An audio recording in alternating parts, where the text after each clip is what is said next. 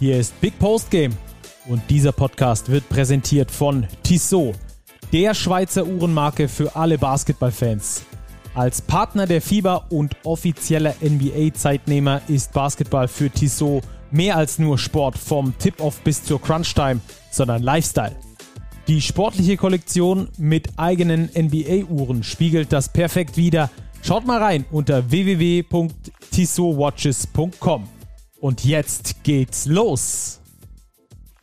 Euro Basket Time. Herzliches Willkommen aus Köln. Wir sind schon vor Ort, haben schon die erste Eurobasket-Luft geschnuppert für euch, obwohl es ja noch nicht mal wirklich losging.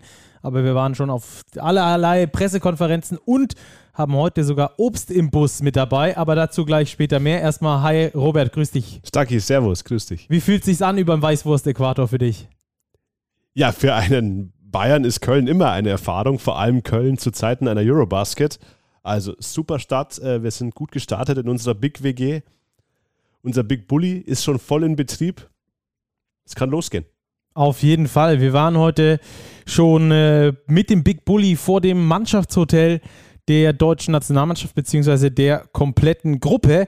Da geht jetzt schon mal ein Shoutout raus an Guido Paulus, der uns nämlich möglich gemacht hat, vor dem Marriott das Ganze aufzunehmen, der uns da Strom gelegt hat in den Big Bully, also überragend. Und äh, da hatten wir Andy Obst zu Gast. Das werden wir euch gleich einspielen, dieses Interview live aus dem Big Bully aufgenommen. Ähm, und dann äh, sprechen wir natürlich auch noch über äh, so manch anderes. Robert, was gibt es denn heute komplett zu sehen in der, oder zu hören besser in unserer Folge? Ja, wir haben endlich Klarheit über den Kader, Stacki. Ja. Gordon Herbert hat seine zwölf Mann beieinander, die für Deutschland die Eurobasket spielen werden. Das werden wir natürlich thematisieren. Dann haben wir ein Auftaktspiel vor der Brust. Deutschland gegen Frankreich gab es vor exakt drei Jahren auch schon mal. 1. September 2019 Auftakt in die Weltmeisterschaft, auch gegen Frankreich. Dort werden wir drauf schauen, welche Matchups gibt es, worauf muss die deutsche Mannschaft achten. Welche Spiele gibt es eigentlich sonst noch in der deutschen Gruppe? Da sind auch schon Spiele dabei, die richtungsweisend sein können. Und am Schluss Stacki Tissot Overtime, weil es gibt ja doch noch einen besonderen Anlass vor diesem Frankreich-Spiel. Absolut. Ihr wisst natürlich, worauf wir hinaus wollen. Dirkules, nur so als Hashtag mal hierher gesetzt. Später dann Dazu mehr in dieser Folge. Robert, lass uns erst über den Kader sprechen, bevor wir dann an die Obst einspielen, weil er hat so ein paar Sachen aufgegriffen. Deswegen erstmal thematisieren wir den Kader, bevor ihr dann an die Obst aus unserem Bully hört. Erstmal Super gute Nachricht, denke ich. Daniel Theiss kann spielen. Gavin Schilling wurde als letztes gestrichen und ich glaube, an der Stelle müssen wir, bevor wir die Lobeshymnen auf Daniel Theiss äh, ablassen und hoffen, ähm, wie er Deutschland beeinflusst, quasi beleuchten zu können, müssen wir erstmal sagen, wir danken den, den Jungs, die für Team Deutschland aufgelaufen sind, uns nicht in den EM-Kader geschafft haben. Es ist nämlich keine Selbstverständlichkeit, sich den Sommer um die Ohren zu kloppen, um dann am Schluss doch nicht bei einer Heim-EM dabei zu sein. Ja, zunächst mal ist es besonders bitter, eben als letzter Spieler gestrichen zu werden. Es ist Gavin Schilling jetzt passiert. Gegebenenfalls hat er schon damit gerechnet, dass es ihn treffen wird, wenn Daniel Theiss fit wird. Aber auch Gavin Schilling kam ja erst nochmal später dazu zur Nationalmannschaft. Er war ja schon in Limoges in der Vorbereitung eingestiegen, hat die dann pausiert, um zur Nationalmannschaft zu kommen. Also wirklich großer Einsatz. Und er hat Einsatz gezeigt, er hat das Level im Training hochgehalten, er hat ermöglicht, dass Deutschland eben gut durch diese letzten Teile der Vorbereitung kommt. Ähm, schade, dass er es nicht geschafft hat. Auf der anderen Seite natürlich auch für Deutschland sehr, sehr wichtig, dass Daniel Theiss an Bord ist. Auf jeden Fall. Wie gesagt, seine Rolle werden wir gleich nochmal beobachten und genau unter die, unter die Lupe nehmen, was denn mit Deutschland, äh, für Deutschland möglich ist, mit Daniel Theiss und was ohne ihn vielleicht nicht möglich gewesen wäre. Aber da wollen wir erstmal ganz kurz die Spieler aufzählen, die gestrichen wurden und trotzdem großen Verdienst an dieser äh, Leistung haben. David Kremer, Leon Kratzer, Kenny Ogbe, Robin Bensing, der auch noch mit dabei war. Haben wir noch einen vergessen? Karim Jallo. Karim Jallo natürlich. Ja, ja den äh, wollen wir auch nochmal an dieser Stelle erwähnen. Also da geht schon mal ein großes Dankeschön an die Jungs raus. Hoffentlich hören sie es. Vielleicht kriegen sie es ansonsten auch äh, erzählt. Dann lass uns jetzt über Daniel Theiss und seine Rolle sprechen.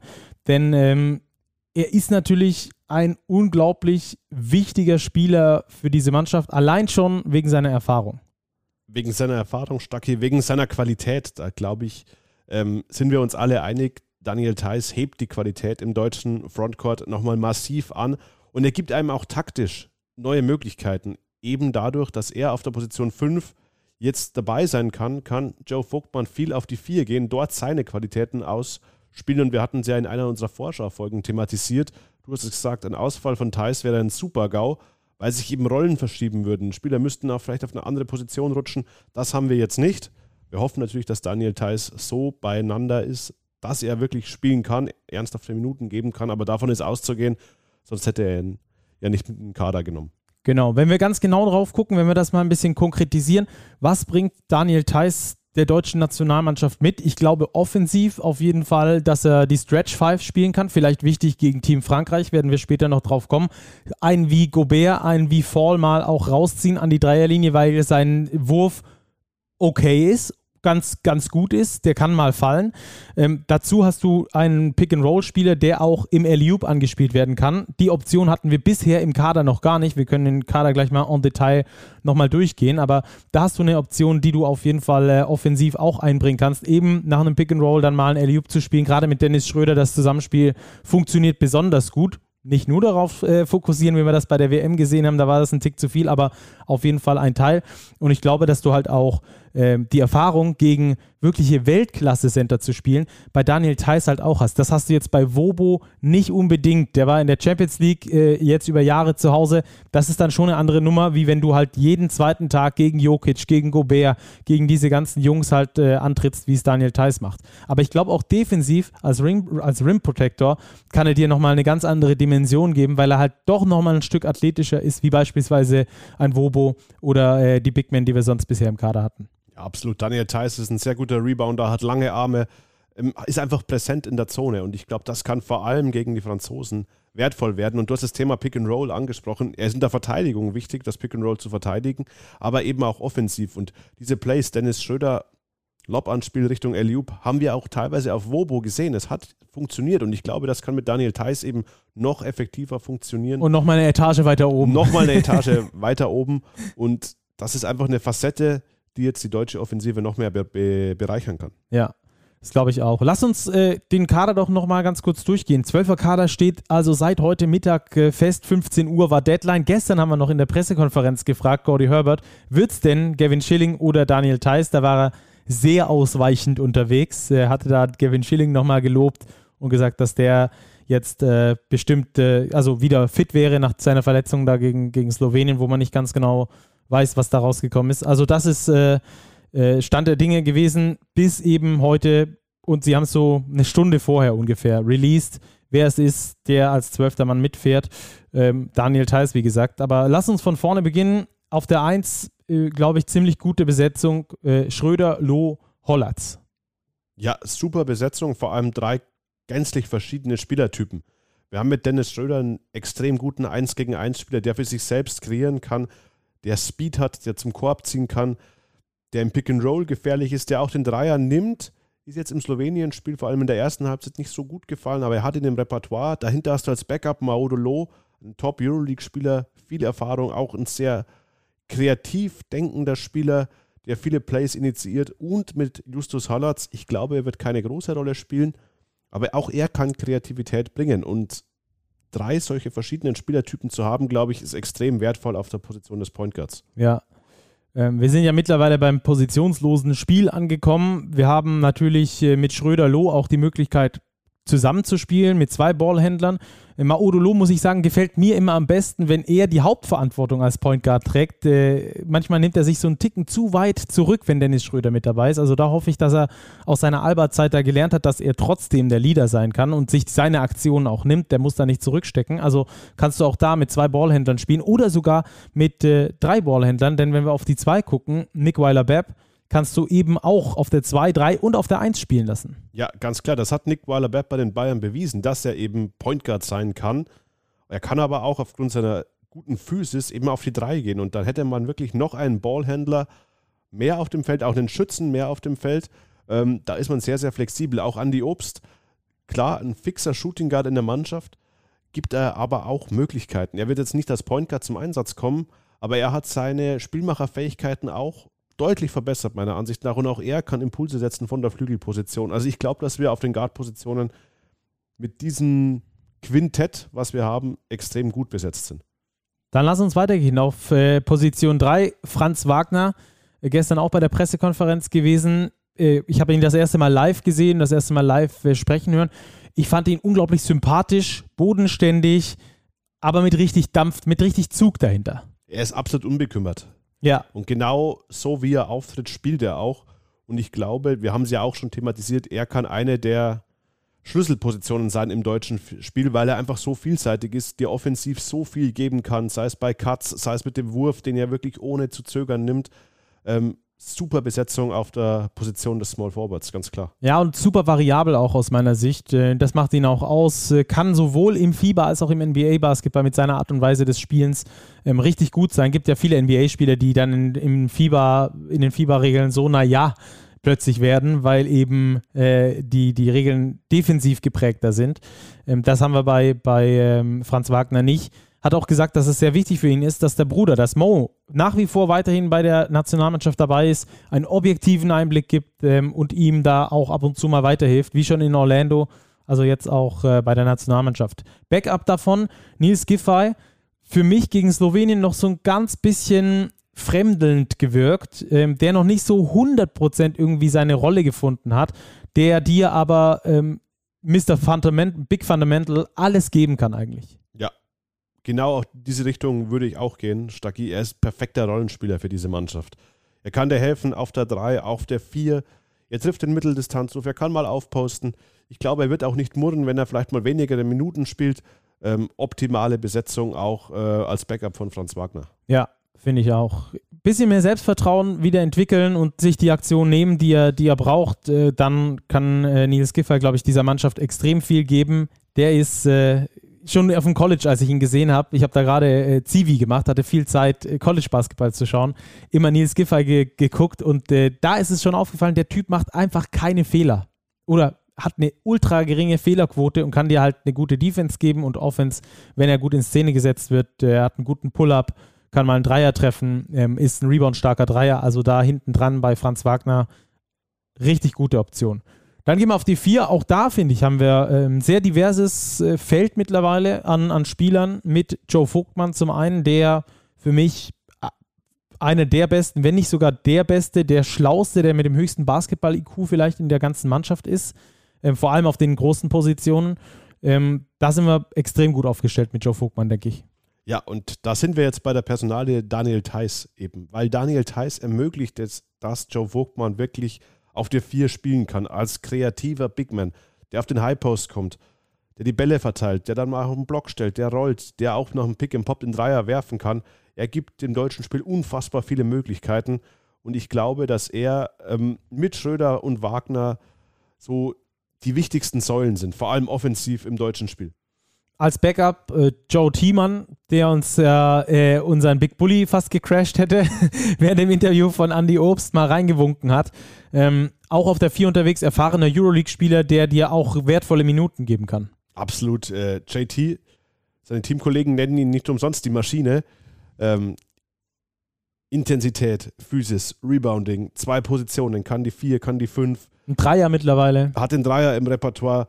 Auch er ein Spieler, glaube ich, ein absoluter Teamspieler, der sich eben auch nicht ähm, beklagt, wenn es mal nur 10 Minuten sind, vielleicht nur 15 Minuten, der genau dem Team das gibt, was es braucht, nämlich Intensität, Rebounding, Einsatz und solche Spieler brauchst du bei einer Europameisterschaft im Kader. Ja, Dahinter noch Chris Senkfelder, einer, den du immer mal bringen kannst, der auch äh, aus Broken Plays nochmal was, was zaubern kann, wenn es mal nicht so gut läuft. Anders heißt natürlich bei der Eurobasket nochmal ein anderes Thema als in der BBL, weil du halt nicht so viele Big Men in der BBL hast, die auch wirklich diese Länge und gleichzeitig diese Fähigkeiten haben.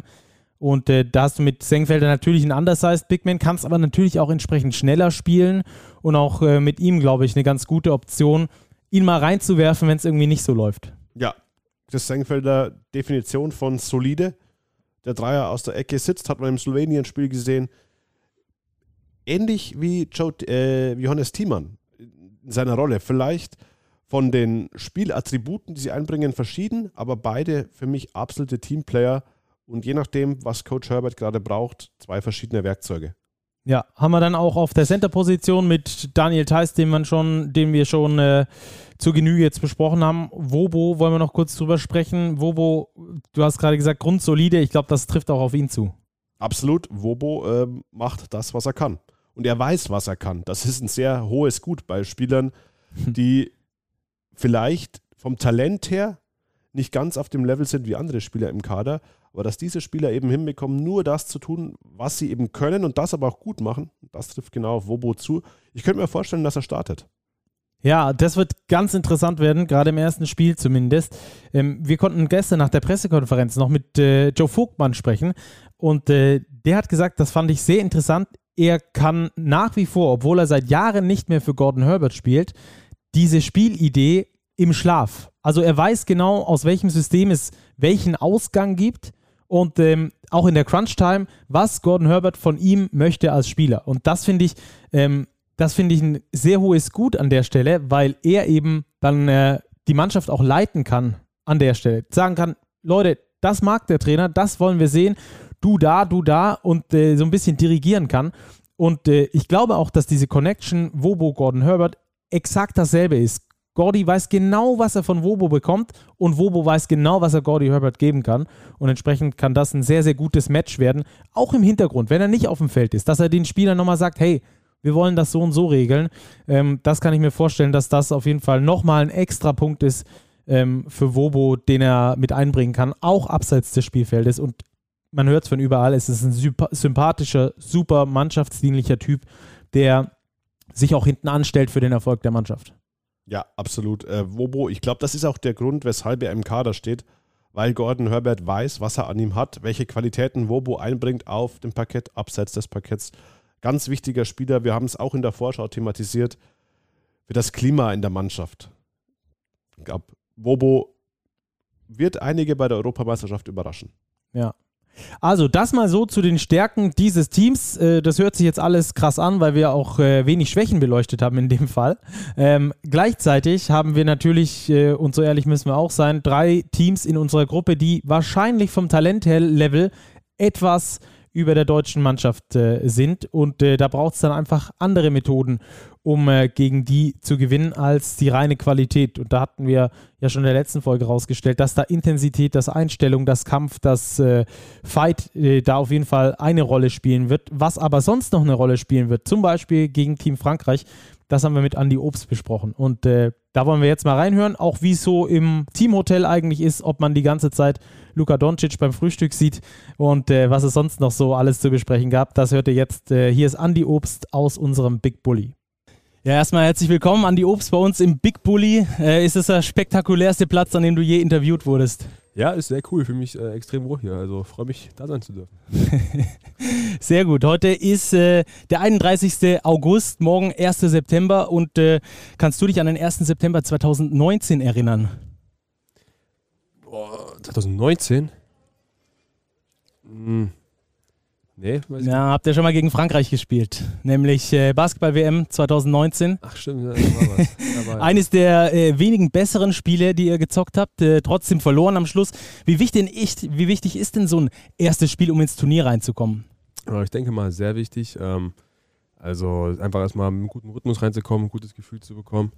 Äh, ist schon wichtig, vor allem jetzt gegen so einen Gegner wie gegen Frankreich, denke mal, eine gute, eine gute Chance, ins Turnier reinzukommen. Klar, ähm, haben wir noch viele Spiele vor sich, aber ein guter Start ist nie verkehrt. Ja. Andi, wie gehst du generell mit ersten Spielen um? Sei es in der Saison oder jetzt hier in so einem Turnier bei einer Europameisterschaft? Ähm, eigentlich wie das andere. Klar ist man so ein bisschen noch, äh, äh, fragt man sich noch so, was kommt auf einem jetzt zu bei dem Spiel, wie wird sich das Spiel entwickeln, aber am Ende ähm, geht man einfach aufs Feld, lässt das Spiel ein bisschen auf sich zukommen und äh, macht sein Ding, wo, wo, seine Stärken sind, wo man sich wohlfühlt und äh, dann kommt schon alles von alleine, würde ich sagen. Ja, ist ja ganz gut, dass du dich bei uns schon mal wohlfühlst, auf jeden Fall. Vielleicht können wir dir so ein Wohlfühl-Feeling mit ins äh, Turnier geben. Sechs Teams, sechs Etagen, wir stehen direkt vor eurem Hotel, vor mhm. dem Teamhotel, vor dem Marriott. Äh, wie oft trefft ihr andere Teams, zum Beispiel beim Essen oder beim Frühstück, beim, beim Mittagessen? generell läuft die ganze Zeit irgendwie jemand an einem vorbei, ob es jetzt von Bosnien, Ungarn, Litauen, Frankreich, Slowenien, sieht man eigentlich ständig irgendwie jemanden ähm, durch die Lobby laufen beim Essen. Äh, von daher ist man nie wirklich alleine. Mhm. Hast du da schon irgendwelche Auffälligkeiten feststellen können, besondere Frühstücksgewohnheiten beispielsweise bei anderen Nationen? Nee, gar nicht. Also ich schaue da nicht so auf den Teller, wir sind noch ein bisschen getrennt. äh, da schaue ich nicht so, ich schaue da mehr so auf mein Essen, unser Essen. Ähm, aber ich denke mal, das wird jetzt alles relativ gleich sein.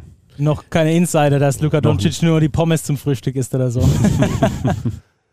ist es generell, ähm, findest du es gut, dass ihr hier alle in einem Hotel untergebracht seid oder hättest du gern vielleicht mehr Raum für die Mannschaft an sich? Oder sagst du, man kann sich da auch ganz gut aus dem Weg gehen? Ich finde es so okay, wie es ist. Am Ende ist ja auch mal nicht verkehrt, sich ab und zu auch mal mit äh, ein paar Spielen auszutauschen von anderen Ländern. Man kennt sich ja auch so ein bisschen, zumindest ein paar hat man mal zusammengespielt oder gegeneinander gespielt. Ähm, aber es ist jetzt auch nicht so, dass man jetzt dann irgendwie alle zehn Minuten da unten sitzt und mit jemandem irgendwie so chillt. Man ist ja schon auch mal ein bisschen beschäftigt mit Training oder beim Essen oder dann machen mal eine Stunde Mittagsschlaf so vielleicht. Ähm, ja, also man ist schon unter sich eigentlich. Es passt schon alles so, wie es ist. Ist es komisch, wenn du beispielsweise in den Aufzug einsteigst so und nach dem Spiel direkt gerade noch mit einem auf dem Spielfeld gebettelt und dann im selben Hotel, im selben Aufzug, kann das ja zu komischen Situationen führen? Äh, kann, kann zu einer komischen Situation führen. ich hatte gestern eine leicht komische, oder das ist nicht komisch, aber war ein bisschen, war ein bisschen witzig.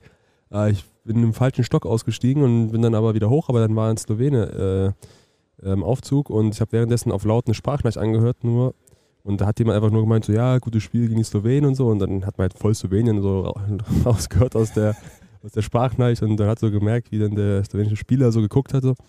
Was, was, was hat sich das angehört? Was hat er gesagt? Hat er Slowenien gesagt? War schon ein bisschen komisch in dem Moment, aber sonst eigentlich alles entspannt, sind ja auch alles korrekte Leute hier. sind ja viele Spiele in wirklich kurzer Zeit, die ihr absolvieren müsst.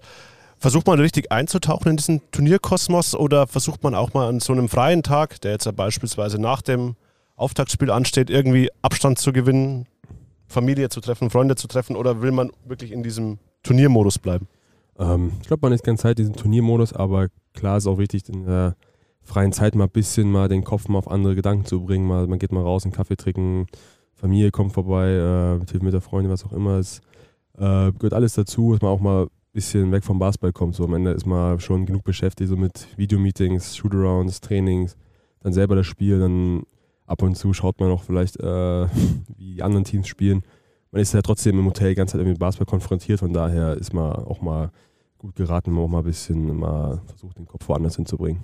Ja, ihr habt ja den Fokus sehr detailliert auf die Spiele natürlich äh, gerichtet. Jetzt schauen wir mal ein bisschen voraus auf dieses erste Spiel eben gegen Frankreich. Bevor es losgeht, steht ein anderer erstmal im Fokus, nämlich äh, Dirk Nowitzki.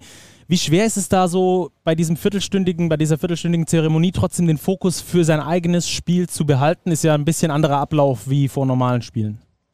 Ähm, weiß ich selber nicht, hat selber nicht so eine Zeremonie gehabt vor dem Spiel.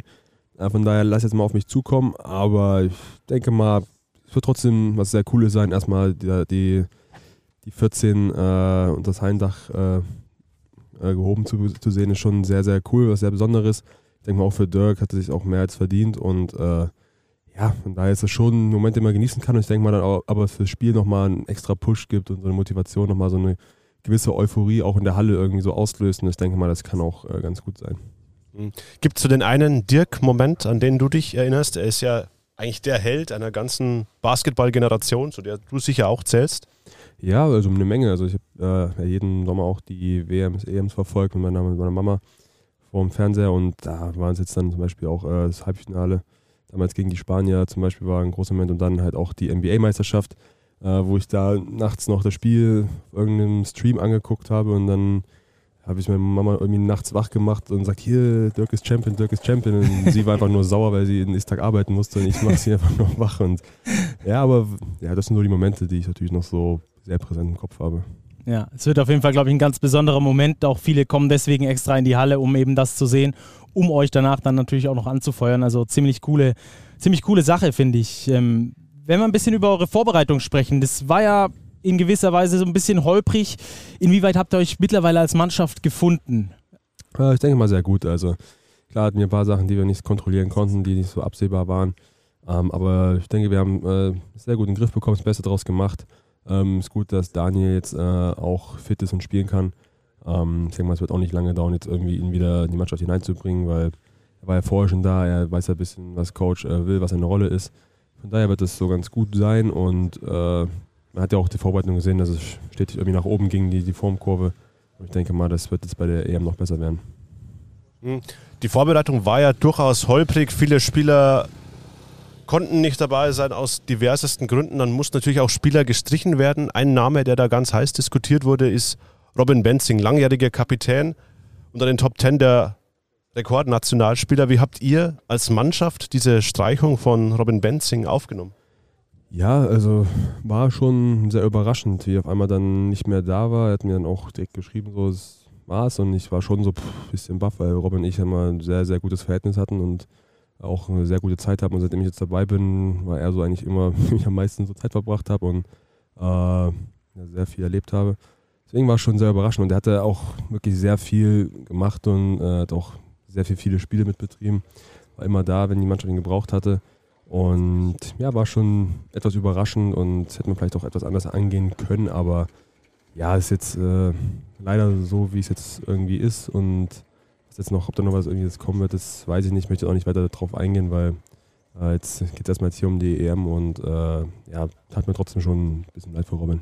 Ja. Mhm. Aber du sagst, Andi äh, meinte zu dir, das war's. Äh, denkst du, dass er nicht mehr für die Nationalmannschaft spielen wird oder glaubst du, er hat nochmal den Biss, sich da nochmal ranzukämpfen? Ach nee, also ich denke mal, äh, wenn er, wenn er Bock hat, dann wird er weiterzocken. Also er meinte so für den Sommer so, das war es halt, dass er da raus ist. Und ja, ob er dann nochmal den, den, den Biss hat, nochmal anzugreifen und nochmal die Lust hat mitzumachen und dann mit, Hintergedanken zu wissen, dass er jetzt kein großes Turnier vielleicht mehr spielen wird, äh, ja, wird man sehen, muss äh, er jetzt wissen und äh, ich denke mal, wird er auch mal die Zeit erstmal nutzen können, auch mit, mit seiner Familie. Das wird ihn auch mal gut tun, weil äh, jeder weiß, dass Robin halt Nationalmannschaft immer gespielt hat und da die Familie natürlich immer ein bisschen das Nachsehen hatte leider. Aber ich denke mal, jetzt wird er die Zeit ein bisschen nutzen und, äh, und dann wird er darüber nachdenken, wie er damit weiter umgeht. Ja, wurde ja heute verkündet, dass er gerade bei den Gießen 46ers ist und sich warm und sich und sich fit hält dort im Training. Ähm, ist wahrscheinlich auch nicht ganz einfach, so als, als äh, vor allem so als Best Buddy dann so einen in der Mannschaft ähm, nicht, mehr, nicht mehr dabei zu haben.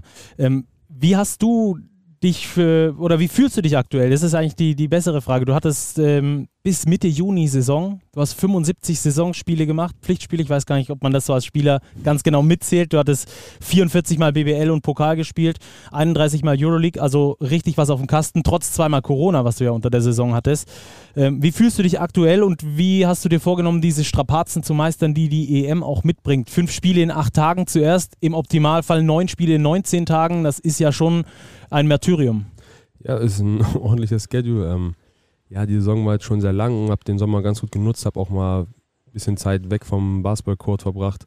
Äh, mich einfach so ein bisschen körperlich, so einfach im Rhythmus ein bisschen gehalten, ein bisschen Krafttraining, ein bisschen Fahrradfahren, so kardiomäßig.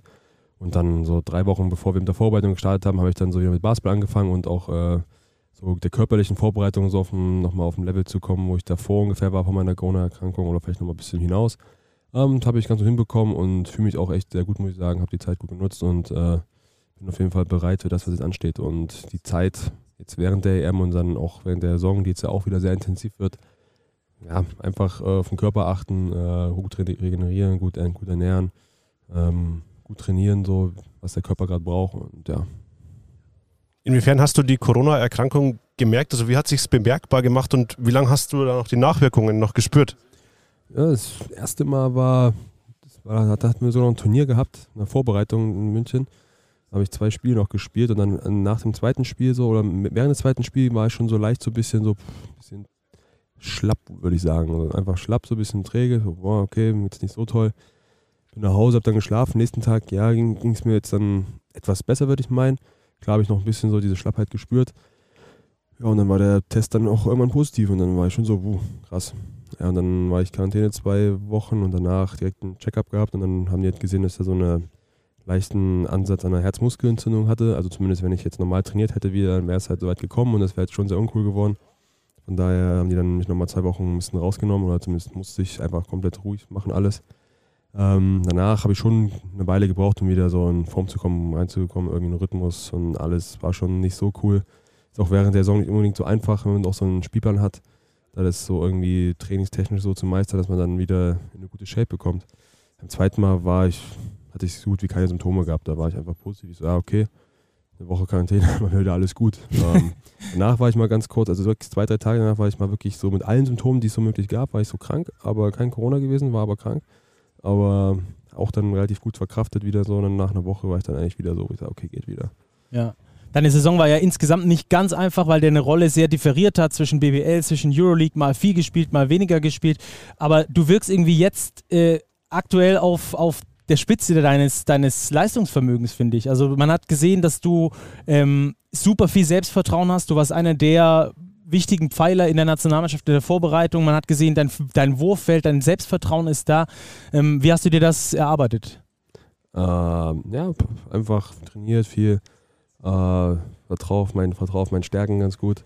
Äh, ja, hallo Johannes, der winkt mir gerade dazu da draußen vom Bus.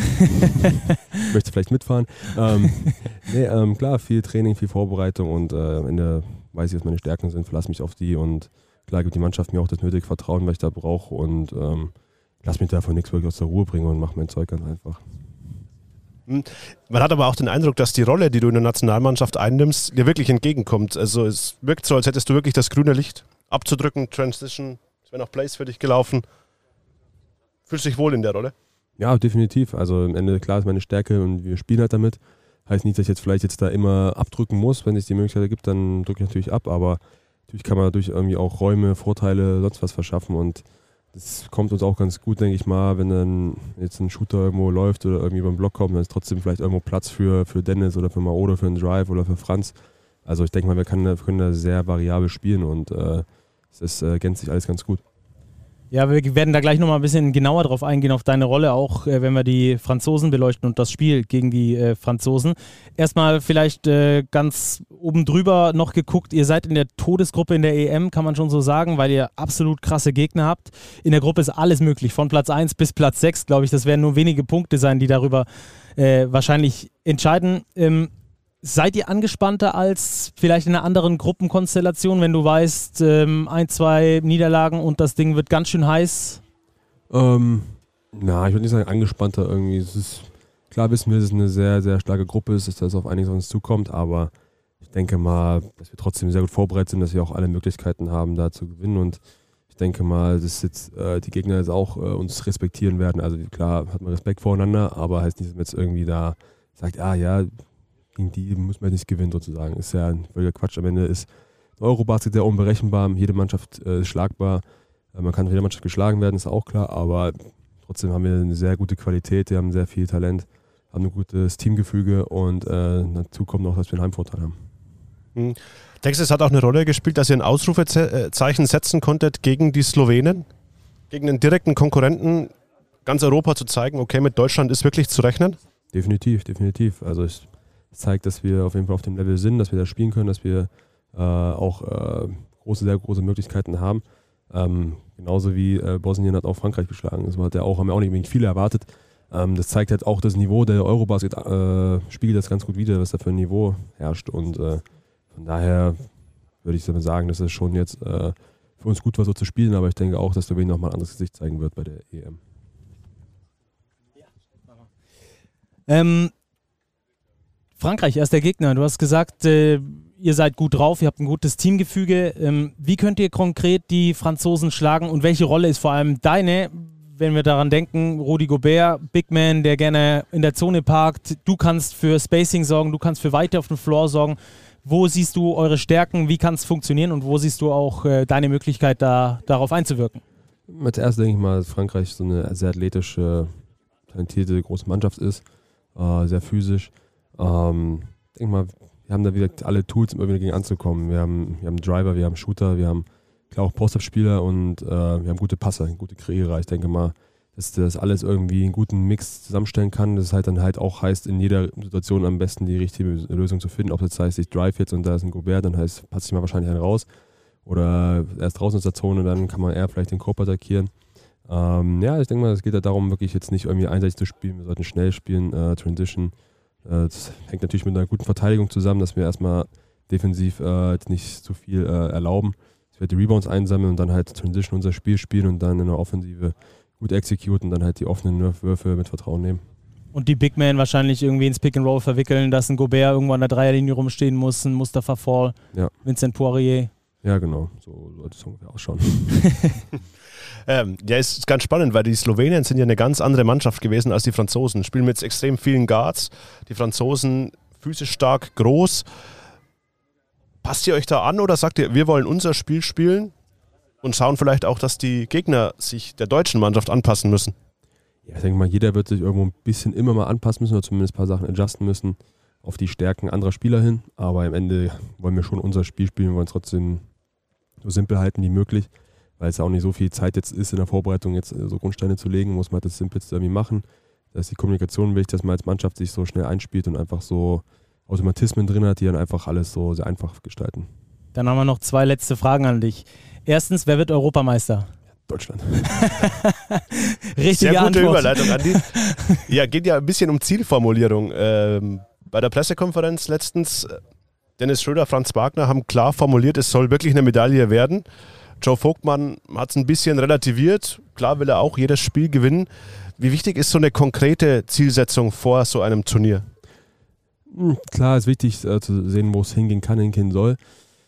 Aber ich bin jetzt auch nicht so der größte Fan, sozusagen, das muss jetzt oder so. Es äh, schon, dass man den Fokus erstmal auf den Weg legen sollte. Das heißt, man muss von Spiel zu Spiel denken, Spiel zu Spiel gewinnen. Äh, das ist natürlich das Wichtigste und klar soll man wissen, wo es hingehen soll oder was das Ziel ist. Aber man muss trotzdem den Weg im Auge behalten. Man kann jetzt nicht ein Spiel gewinnen und man ist automatisch jetzt im Halbfinale. Also da gehört schon ein bisschen mehr dazu und ähm, von daher muss man natürlich das große Bild vor Augen haben und sagen, da soll es hingehen und dann muss man halt sich die kleinen Ziele dazwischen setzen, um halt wirklich Schritt für Schritt nach oben zu kommen. Ja. 5 Euro ins Phrasenschwein, aber letzte Frage noch dazu. Äh, Gibt es teamintern Wetten, wo es äh, für euch hingeht? Nein, nein, nein. Also ich denke mal, da will jeder auf eins wetten und äh, daher ist es nicht irgendwie nötig. Gibt keinen, der, der, der dagegen sitzt. Cool. Andi, vielen Dank, dass du bei uns warst im Big ja, Bully. habe mich gefreut. Danke, danke. Viel Erfolg. Vielen Dank. Danke, viel Erfolg fürs Auftaktspiel. Dankeschön. Tschüss. Also ich glaube, man hört das schon äh, auch an der Stimme von Andi, dass er einfach so tiefenentspannt ist aktuell. Ein Tag bevor es losgeht. Entspannt, zuversichtlich würde ich es fast nennen. Er kam wirklich ähm, positiv gestimmt rüber. Ich glaube, eine gewisse Anspannung ist schon da, die wird am Spieltag noch natürlich zunehmen. Aber ich glaube, diese Zuversicht, die diese deutsche Mannschaft hat und auch haben darf, vor allem nach dem überzeugenden Sieg gegen die Slowenen, ist wirklich wichtig, um eben einen guten Turnierstart zu haben. Ja, ob der gelingt, das werden wir sehen. Frankreich spielt Donnerstagabend. Äh, das wird auf jeden Fall eine ganz spannende Geschichte werden. Und äh, über die Franzosen wollen wir jetzt natürlich auch sprechen, was die Franzosen vor allem besonders stark macht in diesem, in diesem Sommer. Sie sind eine der Titelfavoriten, obwohl Nicolas Batum abgesagt hat, obwohl Nando De Colo abgesagt hat. Zwei, äh, die natürlich schon in die Jahre gekommen sind, aber trotzdem noch zu den besten Spielern in Europa zählen auf ihrer Position. Ähm, was zeichnet die Franzosen aus deiner Sicht aus oder wollen wir erst über den Kader sprechen? Ja, ich glaube, das geht miteinander parallel. einher. Der, der Kader steht für Qualität äh, bei den Franzosen. Sie haben jetzt auch ihren 12er-Roster nominiert. Strotzt natürlich nur so vor Qualität. Wir haben einen Thomas Oertel, einen Euroleague etablierten Point Guard. Äh, Yvonne Fournier steht außer Frage. Überragender Scorer. Elik Okobo, letzte Euroleague-Saison auch einer der besten Scorer gewesen. Und natürlich die Big Man Stucky. Gershon Jabusele, Rudi Gobert, Fall, Poiré, das ist von den Big Men vielleicht die beste Rotation in Europa. Würde ich auch sagen. Die tiefste. Die tiefste in jedem Fall und auch qualitativ, das ist schon richtig stark.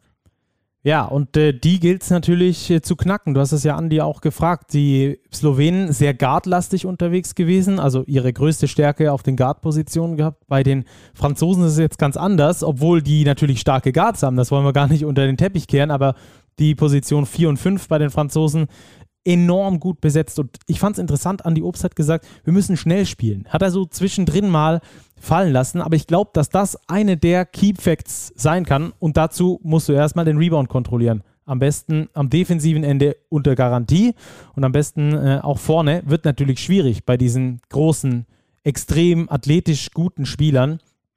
Aber ich glaube, der Rebound könnte ein entsprechendes Puzzleteil sein. Vor allem, wenn wir mal auf die WM 2019 zurückschauen. Da waren schon große Teile dieses französischen Kaders auch unterwegs. Die haben da eine unglaublich gute WM gespielt.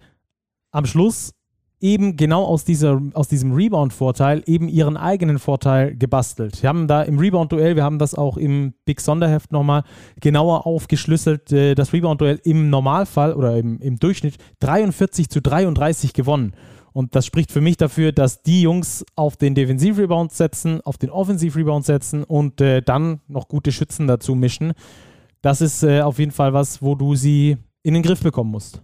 Ja, sehe ich genauso. Vor allem für die Deutschen am defensiven Brett, weil der defensive Rebound erstens den Franzosen zweite Chancen nimmt und die Franzosen haben eben sehr gute Finisher am Ring. Gobert, Fall, Poiré.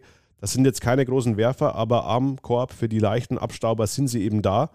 Wenn ich da den Defensiv-Rebound sichern kann, habe ich schon mal viel gewonnen. Und zweitens ist der Defensiv-Rebound die Grundlage für das von Andy angesprochene schnelle Spiel. Defensiv-Rebound sichern, Outlet-Pass auf Dennis Schröder, auf Nick Weiler-Bepp, die den Ball dann wirklich pushen oder schnell nach vorne passen sogar. Das war in den Vorbereitungsspielen der deutschen Mannschaft zu sehen, dass Gordon Herbert wirklich darauf Wert legt und die Grundlage dafür ist der Defensiv-Rebound. Wenn es dann am offensiven Brett so gut läuft wie gegen die Slowenen, dann doppelt gut, aber der Defensiv-Rebound, der muss sitzen bei der deutschen Mannschaft. Ja, ähm, ich glaube, man kann das äh, auf, auf die These zusammenfassen, die größte Stärke der Franzosen, also dass sie groß sind, dass sie ähm, in Ringnähe stark sind, dass sie Rebound stark sind, äh, ist auch gleichzeitig die größte Schwäche, die die Franzosen haben. Denn wenn du groß bist, bist du meistens nicht besonders schnell. Ein Rudi Gobert ist, glaube ich, kein äh, Usain Bolt auf 100 Metern. Genauso ähm, Fall, der noch langsamer ist und auch äh, Poirier, der nicht unbedingt zu den Allerschnellsten gehört. Gerade in der lateralen Bewegung, also ähm, in, wenn du die schaffst, ins Pick and Roll zu verwickeln, rauszuziehen, und das kannst du eben mit guten Schützen machen, mit Vogtmann, mit Thiemann, auch mit einem Daniel Theiss, dann hast du die Chancen, äh, die Jungs vom Korb wegzuziehen und die Aktion zu nehmen allerbest, im allerbesten Fall bist du in der Transition so unterwegs, dass du eben die Big Men gar nicht mit zurücklaufen können und du eine Überzahl spielen kannst, weil du eben die schnelleren Spieler hast. Das sollte so gelingen. Das wäre natürlich optimal und dazu Grundlage der Rebound. Also Frankreichs beste, größte Stärke, die Größe ist gleichzeitig ihre größte Schwäche, nämlich dass sie in der Transition nicht besonders stark sind. Ja, und darauf wird, glaube ich, Gordon Herbert abzielen. Schnelles Spiel, Transition-Spiel die Stärken eben nutzen, eines Franz Wagner, eines Dennis Schröder, Andy Obst aus der Transition ganz oft selbst abgeschlossen oder eben auch mit Blöcken frei gemacht worden.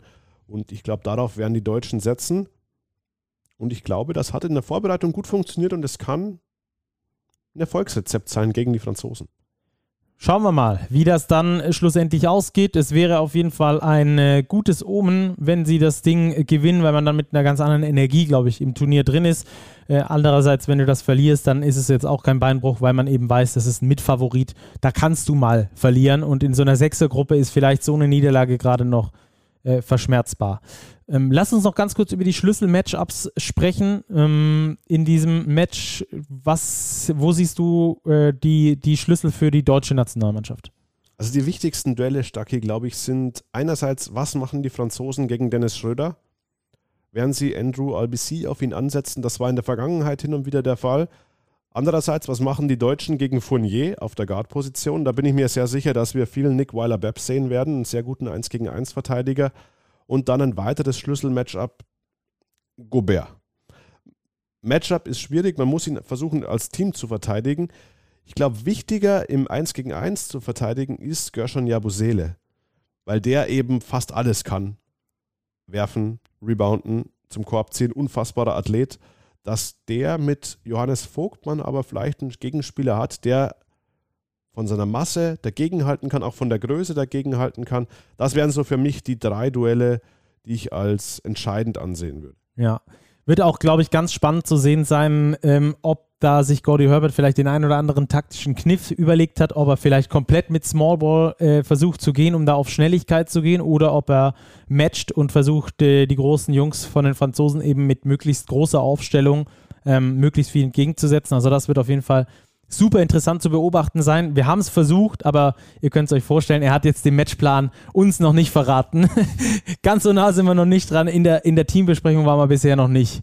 Ähm nee, Stacki, aber ich glaube, ähm, man wird nicht so viel Neues jetzt sehen von der deutschen Mannschaft. Also ich kann mir schwerlich vorstellen, dass wir jetzt mit Small Ball Line-Up gegen die Franzosen starten. Wir werden Nee, starten ich, nicht, aber ich glaube, so Anpassungen während des Spiels, wenn es mal irgendwo nicht so ganz sauber, nicht so ganz fein läuft, könnte ich mir vorstellen, hat es ja ein, zwei Mal probiert, Gordy ja, Herbert. probiert, ja. Äh, fand ich auch gar nicht so verkehrt, äh, das ein oder andere Mal mit Franz Wagner, mit Nils Giffey auf der 4.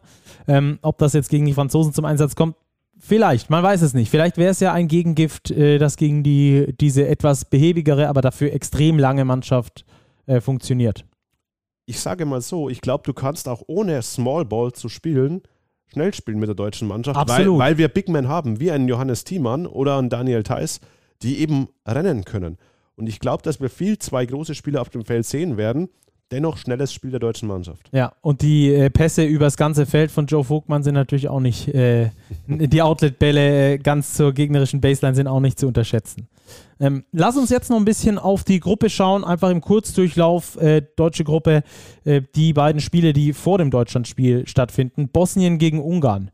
Ähm, Glaube ich schon mal eine recht interessante Begegnung, weil sich theoretisch würden, glaube ich, die meisten sagen, das, wird, das ist Fünfter gegen Sechster am Schluss in dieser Gruppe, aber einer davon wird schon mal einen Sieg erringen.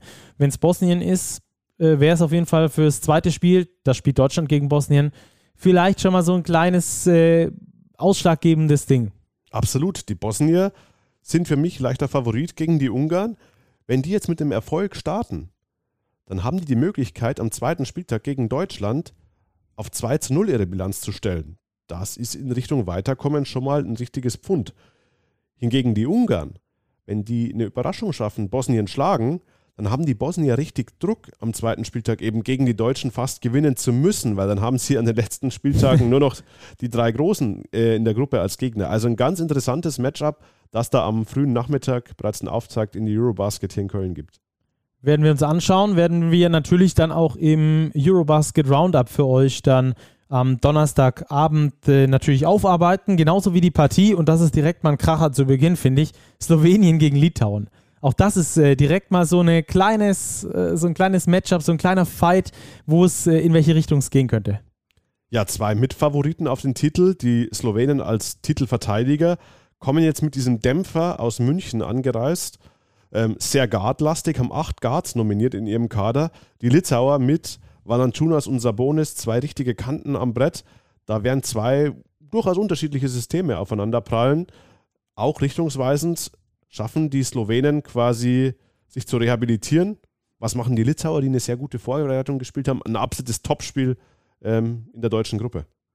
Wird also sehr interessant zu sehen sein, wer sich dann da den ersten Sieg schnappt. Es äh, werden, glaube ich, viele knappe Spiele. Auch da sind wir uns, glaube ich, einig. Hat ja auch Andi Obst gesagt, dass er davon ausgeht. Und äh, wenn wir das so ein bisschen äh, in den letzten Jahren beobachtet haben, gerade in Richtung europäischen Basketball, Euroleague, Eurobasket, dass da sehr oft ein, zwei, drei Angriffe am Schluss entscheidend sind. Ein kleiner Run, dass du dann da weitergehst. Und äh, Siege sind so wertvoll bei so einer Eurobasket, weil du eben nur fünf Spiele in der Vorrunde hast, um überhaupt äh, die Möglichkeit zu haben, in die K.O.-Phase zu kommen. Lass uns jetzt noch kurz die Tissot Overtime eintauchen. Ähm, wir haben zwei Hinweise als Tissot Overtime dieses Mal. Ja, erster Hinweis, Stacki, Big Bully. Wir waren heute mit unserem Bully ja schon vor dem deutschen Teamhotel. Gegebenenfalls werdet ihr auf Social Media das ein oder andere Bild sehen. Ich glaube, André Obst hat sich ganz wohl gefühlt. Absolut. Absolut. Ob wir da Wobo reingefaltet kriegen, ist die andere Frage. Ja, Wobo, Wobo war skeptisch, ob er da reinpassen würde, aber ich glaube, auch dieses Problem würden wir meistern. Ähm, unser Big Bully steht nämlich direkt in Köln vor der Lanxess Arena. Ab Spieltag Nummer 1, sprich ab Donnerstag in der Fanzone. Kommt gerne vorbei. Wir haben attraktives Programm. So sieht's aus. Wir haben äh, gleich am Donnerstag können wir, glaube ich, auch schon verraten, ähm, die Legende oder eine der dicken Legenden im DBB Basketball, nämlich Hansi Gnad. Äh, früher Captain gewesen. Ich glaube, die zweitmeisten Länderspiele, der drittbeste Scorer in der Geschichte des DBB, aktuell Pro A-Trainer bei den Bayer Giants Leverkusen. Und der kann uns natürlich vieles erzählen, denn er hat auch die Europameisterschaft 1993 gewonnen. Er weiß also, wie es geht, große Titel zu gewinnen im eigenen Land.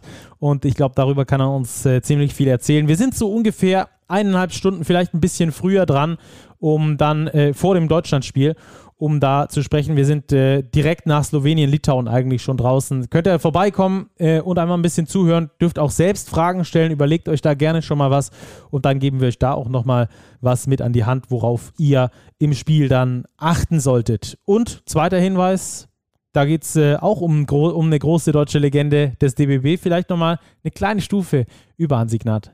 Ja, gut. ähm, ich glaube, es gibt keine Stufe über Dirk Nowitzki im so deutschen Basketball. Aus. Jersey Retirement.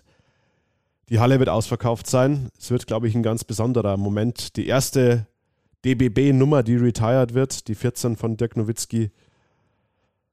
Ich glaube, das wird emotional. Alle, die Tickets haben, dürfen sich sehr, sehr freuen. Alle anderen sollten unbedingt beim Magenta Sport einschalten. Das, glaube ich, wird eine besondere Atmosphäre werden, die wir hier in Köln erleben dürfen. Ja, Viertelstunde vor Tip-Off soll es da losgehen. Schaltet lieber schon mal ein bisschen früher ein, dass er da auch äh, garantiert nichts verpasst. Und was ich ja sehr interessant finde, die Nummer von Dirk Nowitzki, die reist ja mit der Nationalmannschaft ab dann. Also die wird überall, wo die Nationalmannschaft spielt, unter die Hallendecke gezogen. Also sehen wir dann hoffentlich in Berlin zur K.O.-Phase und ansonsten, wenn die Nationalmannschaft dann im nächsten Sommer wieder unterwegs ist oder in den Länderspielfenstern, da ist dann die Nummer in Deutschland zumindest unter der Hallendecke. Finde ich eine sehr coole Aktion und ich freue mich schon extrem drauf, was wir dann da zu sehen bekommen von unserer deutschen Nationalmannschaft. Ich glaube, ihr seid super gut vorbereitet. Wir sind es auf jeden Fall auch. Wir schnuppern jetzt noch ein bisschen äh, Nationalmannschaftsluft, gucken vielleicht noch beim Training vorbei, mal schauen.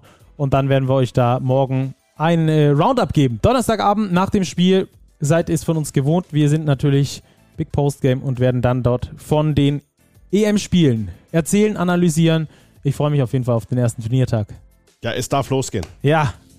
Macht's gut, bis ganz bald. Wir hören uns äh, dann auch schon am Donnerstagabend, beziehungsweise am Freitagmorgen, dann in euren Podcatchern. Bis dann, macht's gut.